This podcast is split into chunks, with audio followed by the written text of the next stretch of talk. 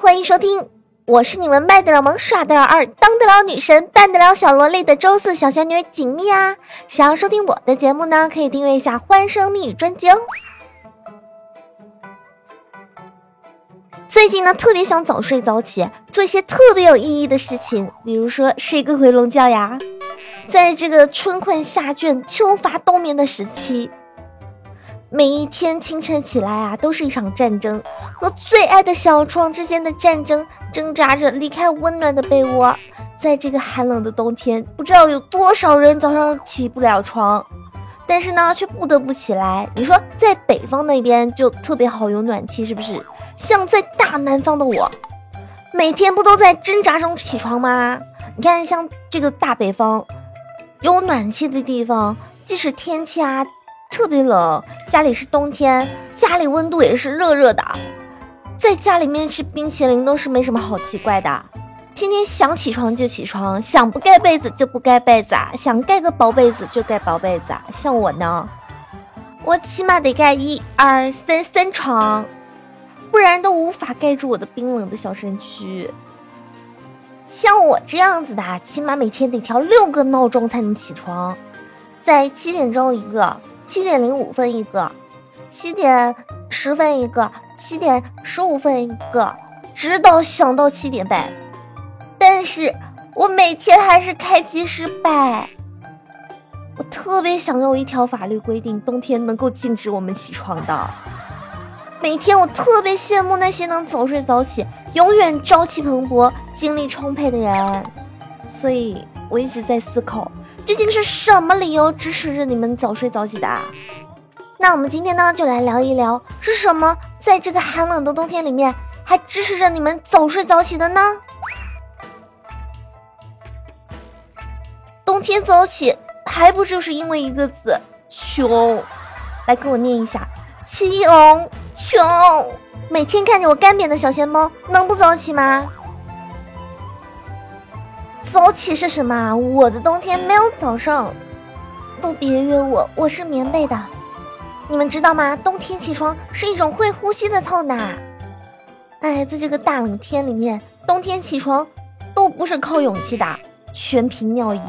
洗澡全靠勇气，在沙发上坐着全靠抖。所以每一到冬天，我做梦都会梦到我自己每天都在找厕所。都是怎么样起床的呢？我都是把闹钟调成有盐吗？有钱吗？那还不给我滚去上班！于是每看到这条提示，我立马就爬起床了。真的，啊每次起不来的时候，逼自己看一眼，就一眼，就那么一眼，真的能瞬间弹起。那你没有听过冬天最扯的不想起床的理由吗？其实有的时候吧，并不是我不想起床，只是人是铁，饭是钢，床可是铁瓷呀，所以我起不来啊。哎呀，我今天不是不想起床，我背诗了巴啦啦魔法，我起不来了呀。哎呀，我把床摔了，我要对它负责呢。我体内的煞气太重了，必须要用被子封印住。其实我并不是不想起床，只是我的被子说他太爱我了，他不舍得让我离开呢。当然了，以上都是玄幻片，还有那些比较自然本性的小伙伴，他们的这个理由呢就不一样了，都是说，哎呀，我就睡五分钟，就五分钟，最多等一下不吃早餐了呀。哎呀，五分钟之后就说，哎呀，要不我再睡五分钟吧，等下狂奔去公司的时间还是够的嘛。唉。反正已经迟到了，再多睡几分钟吧。还有那么一些小伙伴呢，就是，难道没有人跟我一样赖床，纯粹只是因为早上刷手机刷的停不下来吗？然后就不想起床了呀？有的时候我起床了，并不代表我醒了；我醒了，并不代表我起床了呀。哎，外面的世界实在是太冷了，臣妾实在是离不开温暖的被窝的怀抱呢。然而嘛，现实都是残酷的，所以呢，也有的小伙伴起床的理由是这么的：醒来的时候啊，觉得脑子里面全部都是没有做好的报表、下个月的规划、客户的投诉，想着人生已经这么苦了，我还是继续睡觉吧。有网友小伙伴呢就说，有一次啊，我老婆出差了，没有人给我烙香葱大饼做早餐，闻不到那股香味儿，我的身体一直沉于沉睡状态，久久无法醒来。有那么一次，我梦到我自己成了万人迷，到处都是盛赞我的颜值和智慧的人。重点来了，男神也向我表白啦，因为他觉得我好有个性又不作。但是闹钟把我吵醒的时候，我满脑子都是我要回到梦里，我要回到梦里，我要回到梦里。于是我就醒不来了呀。当然了，还有那些一本正经胡说八道、不想起床的赖床理由。从来没有一个人因为赖床而破产，却有好多人因为早起而人财两空。所以我不起床，我不早起。我是有宗教信仰的人。我信奉的是回笼觉，所以每天早起之后，我必须要再回去睡觉。跟你们说，每天叫醒我的都是我的梦想。今天我起床的时候，梦想又把我给忘了，于是他没有叫我起床。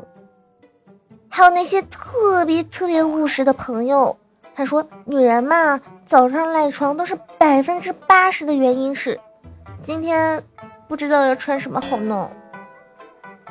其实有的时候啊，冬天哪有那么多赖床的原因？是不是？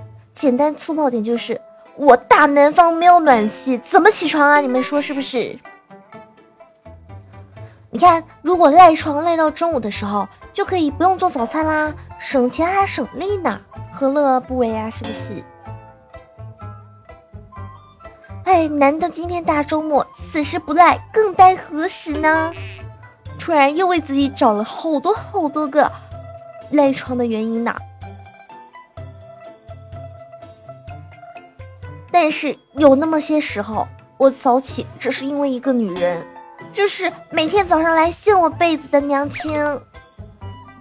我娘亲就知道，每当我掀我被子的时候，我立马就起床了。毕竟被冷醒了呀。当然啦，如果你要是下一次再编不出新的请假理由。那只能勤快点起床了呀，是不是？而且在接下来，我要告诉你们一种新最新最新的穿越方法，那就是关掉闹钟，然后闭上眼睛，闭眼五秒就能抵达两小时后的未来。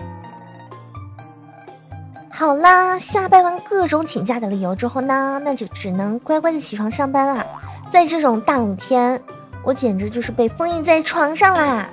那听众小伙伴们，到底是什么支持着你们每天起床的呢？记得在评论下方留言告诉我哟。那接下来呢，就听一听上期小伙伴给我的评论留言吧。帅帅的米半仙说：“朋友小叶子啊，女，零零后，每天爸妈给她做早餐，特别隆重，两菜一汤是比较常规的配置。今天早上的时候又推陈出新，吃火锅。”他本来有点抗拒，他妈妈给他讲道理说，早上吃火锅比晚上吃火锅要健康的多呢。晚上吃太多肉啊之类的东西，特别不好消化。总感觉妈妈在一本正经的胡说八道，就是为了想让你把昨天吃剩的火锅都吃下去。桃花妖留言说，一个女人拒绝了一个男人九十九次。第一百次表白的时候，男人说“我爱你”，答应我好吗？那个妹子啊，热泪盈眶的说：“哼，那我答应你了。”男的一大巴掌就扇了过去，然后说了一句：“他妈的，老子抽个整怎么这么难呢？论强迫症要怎么蹦？”奔跑的五花兽留言说：“昨天小米跟我说，那年十八岁刚出道打工的时候租了个房子。”有一天闲着就想炒个土豆丝吃，刚炒完，房东就来敲门啦，在门口问我什么东西这么香呢？我邀请他来一起品尝，然后房东就说你每个月给我做一次这个，然后呢就减一半房租。我说那然后呢？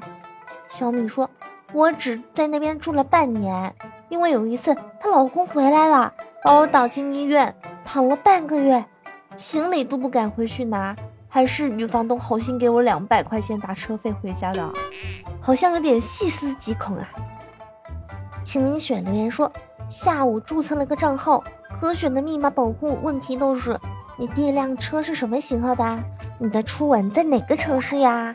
你的中学时候最好的好朋友叫什么名字之类的，所以像我这样子没钱没貌没人爱没有朋友没有回忆的人，不仅无法拥有幸福快乐，连网络安全都不配拥有了，是吧？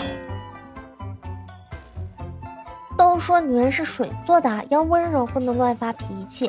但是其实有些人虽然是水做的，但是他们是可乐做的，带气儿要捧着，一定不能慌。所以你们可以考虑捧着我呀，是不是？